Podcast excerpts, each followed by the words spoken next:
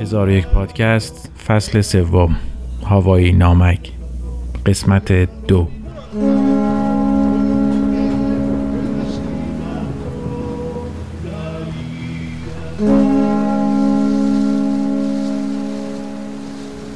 دیشب در جاده ها از سواحل اقیانوس آرام به سمت خانه‌ای که در میان کوههای لب تیز هوایی کرایه کرده بودم میراندم.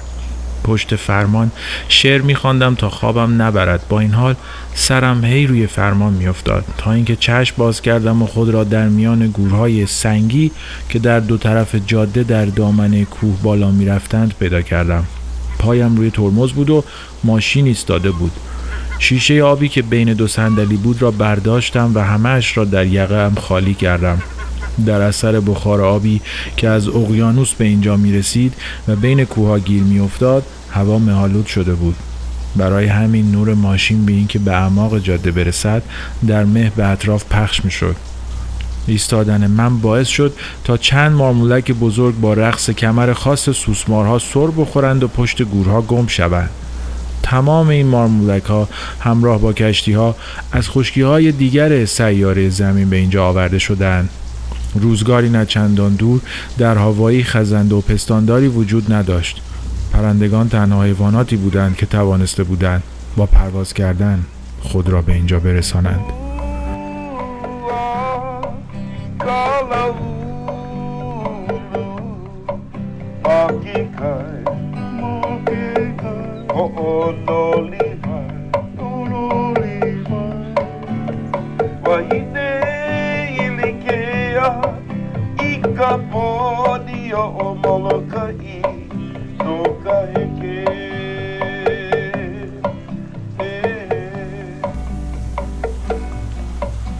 صبح وقتی سرم را از روی بالش برداشتم از پنجره دیدم که وسط جنگل هستم. دور تا دور من را کوههای جوان جزیره اوواهو گرفته بود. این کوههای سبز انگار که از دو طرف تحت فشار بوده باشند مانند دامن زنان چین خوردند اتاق من در سایه بلندترین درختانی که تا به آن روز دیده بودم تاریک شده بود. حیرت انگیز است که چطور این درختان می توانند آب را از زیر زمین بکشند و تا ارتفاعی بالاتر از یک ساختمان چهار طبقه بالا بفرستند. درخت نارگیل و نیشکر را بومیان اولیه در دو موج مهاجرت خود از دیگر جزایر اقیانوس آرام به اینجا آوردند. همینطور مرغ و خروس و خوک و سگ را. اما درختان استوایی را که ممکن است فکر کنید بومی هواییاند عمدتا استعمارگران اروپایی و آمریکایی برای تجارت خود به اینجا آوردند آناناس، پاپایا، پشن فروت و تمام این میوه های آبدار استوایی. آنها پشه را هم به هوایی آوردند. پشه ها را آمریکایی ها در قرن 19 به اینجا وارد کردند.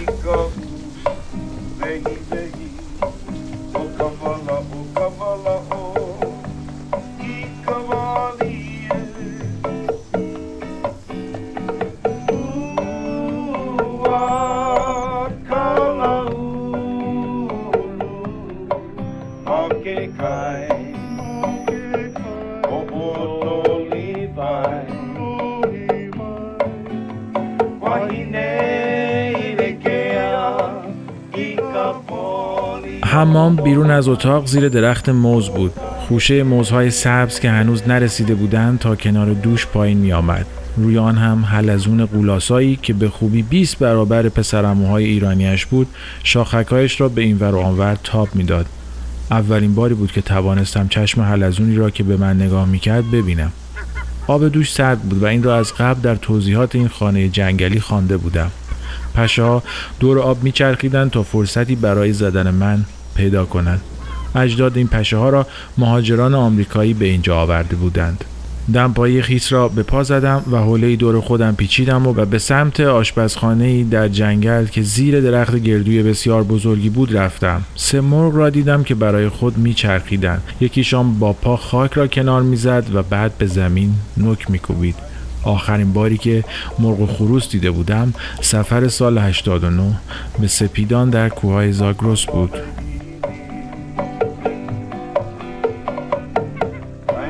Ulumegi Iganove Ayahi Alavi Vahi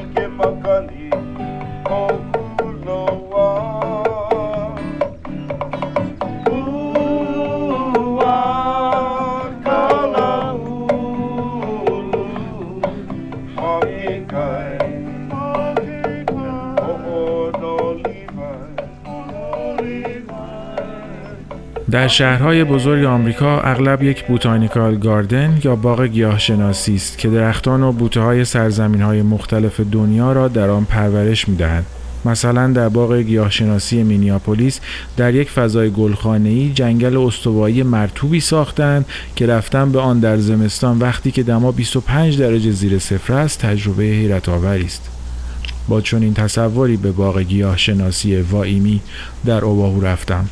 اما این باغ گیاهشناسی نه یک گلخانه که در واقع بخشی از کوهها و طبیعت سرسبز هوایی بود که با حصار گسترده‌ای محافظت می‌شد.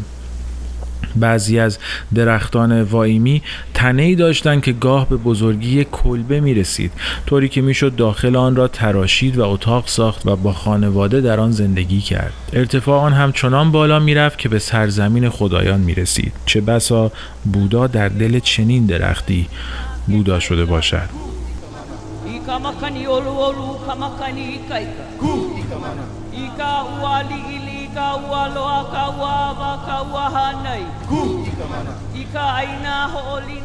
وقتی بالای تپه رسیدم زن و شوهری میان سال را دیدم که زیر سایبان حسیری پشت یک میز نشسته بودند.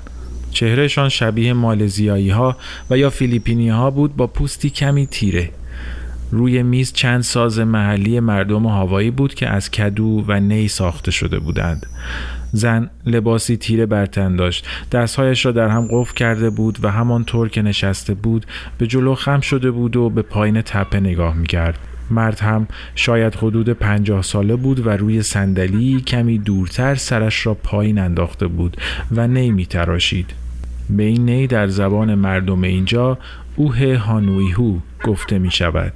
این نی تنها سه سوراخ برای زدن دارد زن هم گاه گاهی نگاهش را از دور می‌کند و به توریست هایی که پای بساتشان می تاریخ و فرهنگ هوایی را معرفی می‌کرد. او خیلی زود با یک دختر آمریکایی وارد بحث شد که آیا دوست دارد مردم هوایی بیایند و شهر او را بگیرند و آموزش زبان انگلیسی را برایشان ممنوع کنند؟ اشاره او به دورانی بود که بعدا به آن خواهم پرداخت که دولت آمریکا در قرن بیستم آموزش زبان هاواییایی را ممنوع کرد و تلاش کرد تا این زبان را نابود کند. حرفای او به قدری برای من تازگی داشت که من را به پای بساط او کشید. سازهای روی میز را برداشتم و سعی کردم از آنها صدا در بیاورم. زن وقتی با من صحبت کرد و فهمید از ایران به اینجا آمدم طوری زیر خنده زد که مجبور شد با دست جلوی دهانش را بگیرد و در همان حال به من گفت از راه خیلی دوری اومدی. و بعد جدی شد و گفت خوش اومدی پس تو هم مثل ما ایندجینس هستی.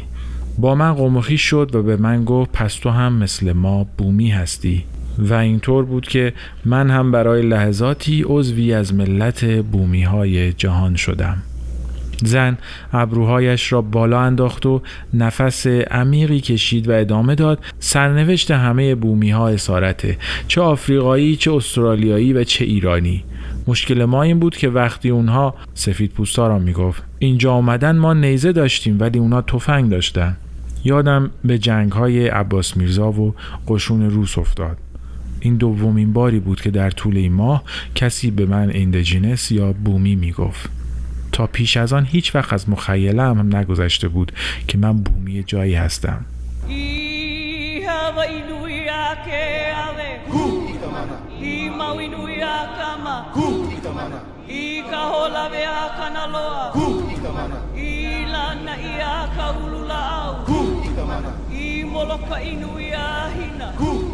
زمانی که کره زمین در منظومه خورشیدی شکل می گرفت دمای مدارش به حدی زیاد بود که آب نمی توانست در آن وجود داشته باشد آبی که امروز روی زمین است را شهاب سنگ های یخی از جایی میان مریخ و مشتری که سه برابر زمین از خورشید دورتر است به زمین آوردند.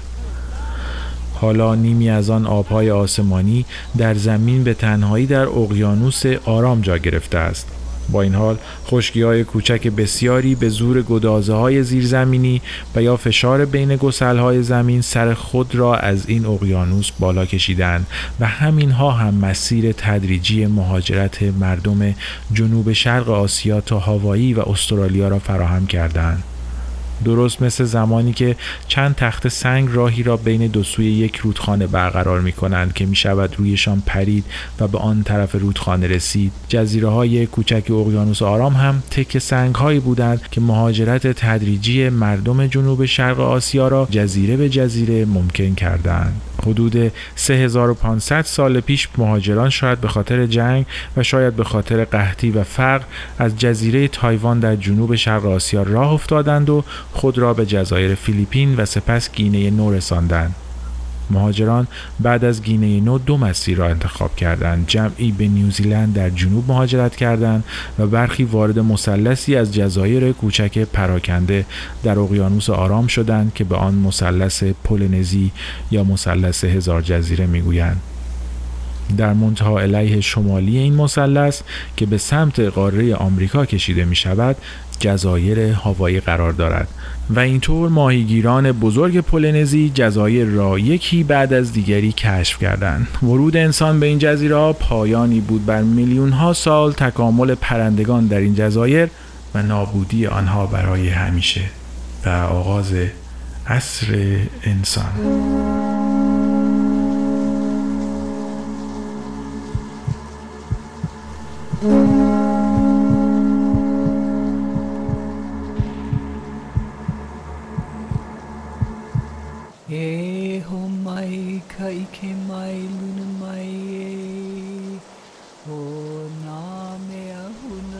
حدود 400 میلادی مهاجرانی از جزایر مارکیسس برای اولین بار خود را به هاوایی رساندند. چند قرن بعد بین سالهای 800 تا 1000 میلادی در موج دوم مهاجرت مردم تاهیتی خود را به اینجا رساندند. شباهت های زبان هاواییایی با مارکیسس و تاهیتی هم شاهدی بر ارتباط این مردم است. این شباهت زبانی تا بومیان تایوان هم ادامه پیدا می کند و ارتباط مردم ماهیگیر را با هم نشان می دهد. مهاجران به هوایی دریا نوردانی بودند که طبیعتی که در آن زندگی می کردند را به خوبی می شناختند و می دانستند چطور از نشانه های سادهش استفاده کنند تا راه خود را در اقیانوسی که در همه جهت به بینهایت کشیده شده بود پیدا کنند. آنها شرق و غرب را با کمک محل طلوع و غروب خورشید و مسیر حرکت آن در آسمان پیدا می کردن و هنگام شب اگر در نیمکره شمالی بودند از ستاره قطبی شمال را میافتند و اگر در نیمکره جنوبی بودند با کمک چهار ستاره صلیب جهت جنوب را تقریب می‌زدند. آنها می توانستند انکاس یک جزیره در ابرها را هم تشخیص بدهند و به سوی آن پارو بزنند. این مردم با خواندن این نشانه های طبیعت در جستجوی خانه و غذا هوایی را مسکن خود کردند.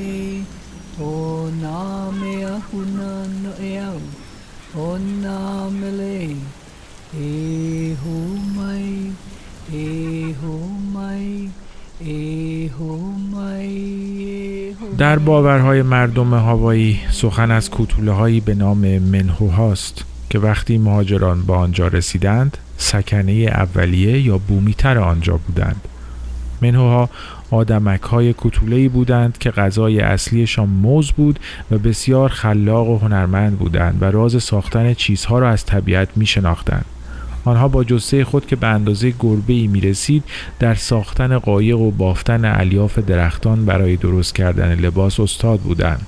جدا بودن هوایی از دیگر خشکی های زمین باعث شده بود که پستانداران و خزندگان راهی به آنجا پیدا نکنند. برای همین مردم اولیه هوایی به پشم و چرم دسترسی نداشتند و منبع اصلیشان برای پوشاندن خود الیاف گیاهی یا برگ درختان و پر پرندگان بود. هنرهایی که باید آن را از مردم منهو میآموختند. منهوها این آدمک های کتوله فقط شبها کار می‌کردند و کسی جز خودشان و یا آدمهایی که به آنها اعتماد داشتند نمی‌توانست آنها را ببیند. اینگونه بود که منهوها به مهاجران برگزیده اسرار زندگی در هوایی را یاد دادند. اما ادامه مهاجرت مردم هزار جزیره و شلوغ شدن سرزمین های هوایی آنقدر جزیره ها را تغییر داد که آدم کوچولوهای منهو تصمیم گرفتند که به جزایر شمالی تر مهاجرت کنند و دیگر هم توسط آدم ها دیده نشوند. با این وجود در هوایی به مردان و زنان زیادی برخوردم که داستانهایی از دیدن این کتوله ها در ساحل با خود دارند.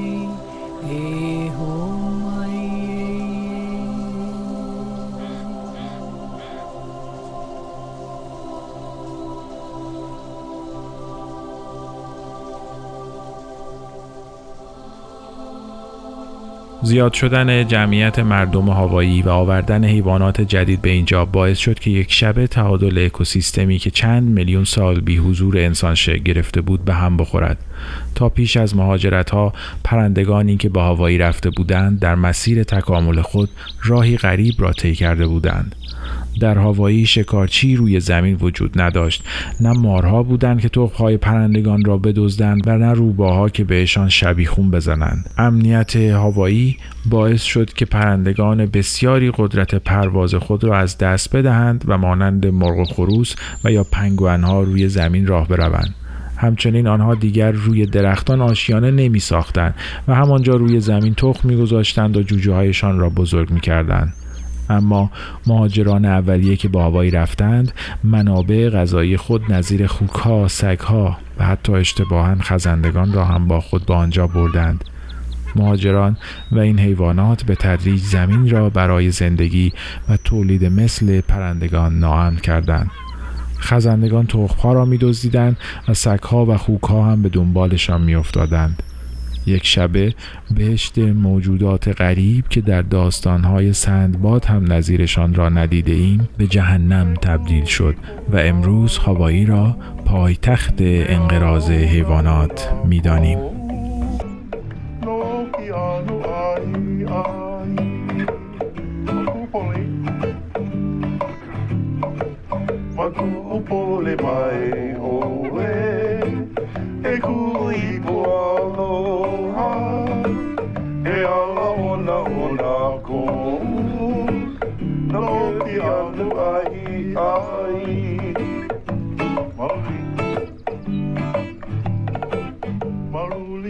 در خاطره جمعی مردم هاوایی مسکونی شدن این جزایر با نام ماهیگیری به اسم هاوایی ایلوا گره خورده است. هاوایی ایلوا اولین انسانی بود که خود و خانوادهش را با قایقی نچندان بزرگ به اینجا رسانید. قایق او کنوی دراز بود که در طول آن خانواده و خیشاوندانش را پشت سر هم نشانده بود تا پارو بزنند و جلو بروند. او در میان مردم خود ماهیگیر معروفی بود که همیشه به دنبال ماهی هایی که هیچ کس نگرفته است با آبهای دورتر و دورتر پارو می‌زد. او می توانست با خدایان حرف بزند و در تاریکی و روشنایی در آسمان صاف و ابری راه خود را در اقیانوس بیپایان پیدا کند. هاوایی ایلوا آنقدر ران تا سایه هاوایی را از دور دید. جزیره ای که تا پیش از او هیچ کس به آن نرسیده بود. او آن را به نام خود هاوایی خواند.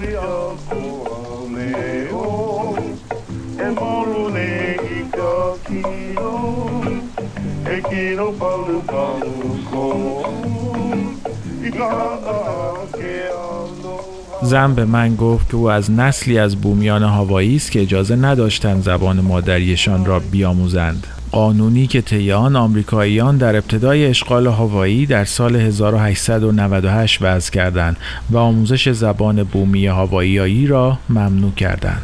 تنها در سال 1978 بود که این من برداشته شد. زن از اینکه حالا بچه هایش به مدرسه ای می روند که می توانند به زبان اجدادیشان صحبت کنند و آن را بیاموزند خوشحال بود. اما به خودش که می رسید آه می کشید که به خاطر ممنوعیت نتوانست زبان مادریش را یاد بگیرد. شوهر او پشت هم فلوت می تراشید و در سبدی که همانجا روی میز بود می ریخت. یکی را به سه دلار خریدم. پیشتر فکر می کردم عجیب ترین فلوت را ما ایرانی ها داریم که لوله ای راست است که خدا می داند چطور با دهان باز از آن چیزی مثل نینوای علیزاده را در می آورند اما نی هواییایی ها از آن هم عجیبتر بود. تنها سه سوراخ داشت و آن را با دمیدن از سوراخ دماغشان می‌زدند. زن که می‌خواست طریقه نواختن فلوت هوایی را به من نشان دهد یکی را از شوهرش گرفت. آن را کنار دهانش گذاشت و کمی هم صورتش را روی آن چرخان طوری که بینیش به لوله نی برسد. بعد یک سوراخ دماغش را با انگشت گرفت و با سوراخ دیگر در فلود دمید و شروع به نواختن آرزوها و نیایشهای مردم هوایی کرد.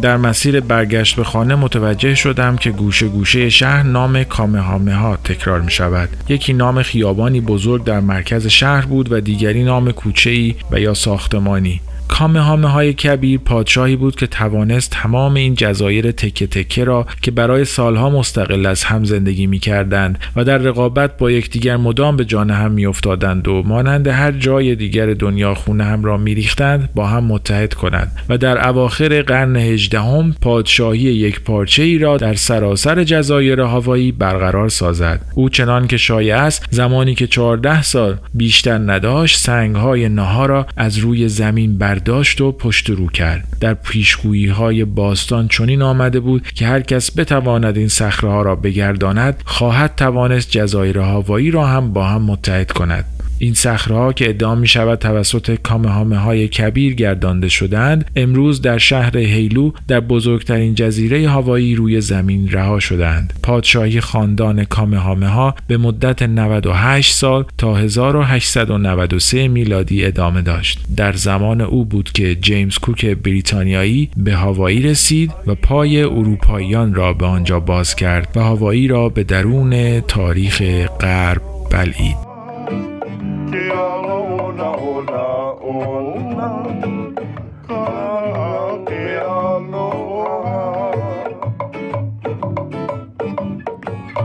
سطح شهر از سطح ساحل بالاتر است. برای همین وقتی به سمت اقیانوس می‌رفتم انگار که باید از سمت کوه پایین می آمدم و از میان درختان جور و جور هم رد می شدم در این قسمت سنگ ها کاملا آذرین هستند.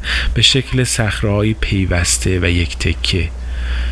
این سرزمین ها به دلیل جوان بودن خاک چندانی ندارند. کل هوایی شبیه یک تخت سنگ بسیار بزرگ است که از منجمد شدن گدازه های آتش فشانی ایجاد شده و چون سرزمین نوعی است هنوز فرسایش در آن خاک زیادی تولید نکرده است. برای همین درختان که نمی‌توانند ریشه را در صخره فرو کنند دست به خلاقیت چشمگیری زدند. آنها ریشه هایشان را به شکل انگشتان دست درآوردند و صخره را میان خود گرفتند تا بتوانند ساقهشان را بالا بفرستند. ریشهایشان مثل سیمکشی برق روکار دیده می شود که صخره سیاه و آذرین را در مشت گره کرده خود گرفته است. خود ساحل هم از بالا شکلی گرد دارد که دهانه آتش فشانی بوده که گدازه ها را بالا می آورده است که حالا سرد شده و خاموش است. نیمی از این دهانه حوزچه در آب است که ماهی های رنگارنگی را در خود نگه می دارد می‌خواستم برای قواسی به آنجا بروم و ماهی ها را ببینم اما حواسم به تک صخره در میان آب رفت. موج آب به آن صخره می‌زد و کف می‌کرد و به همه طرف میپاشید.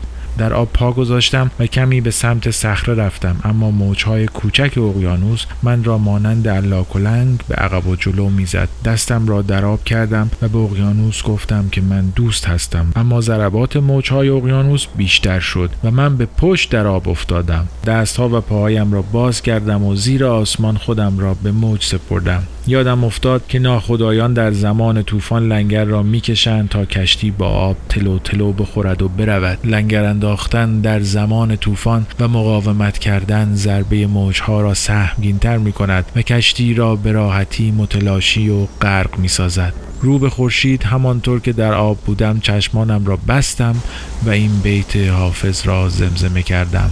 اگر نقل به مستی فرو کشد لنگر. چگونه کشتی از این ورطه بلا ببرد.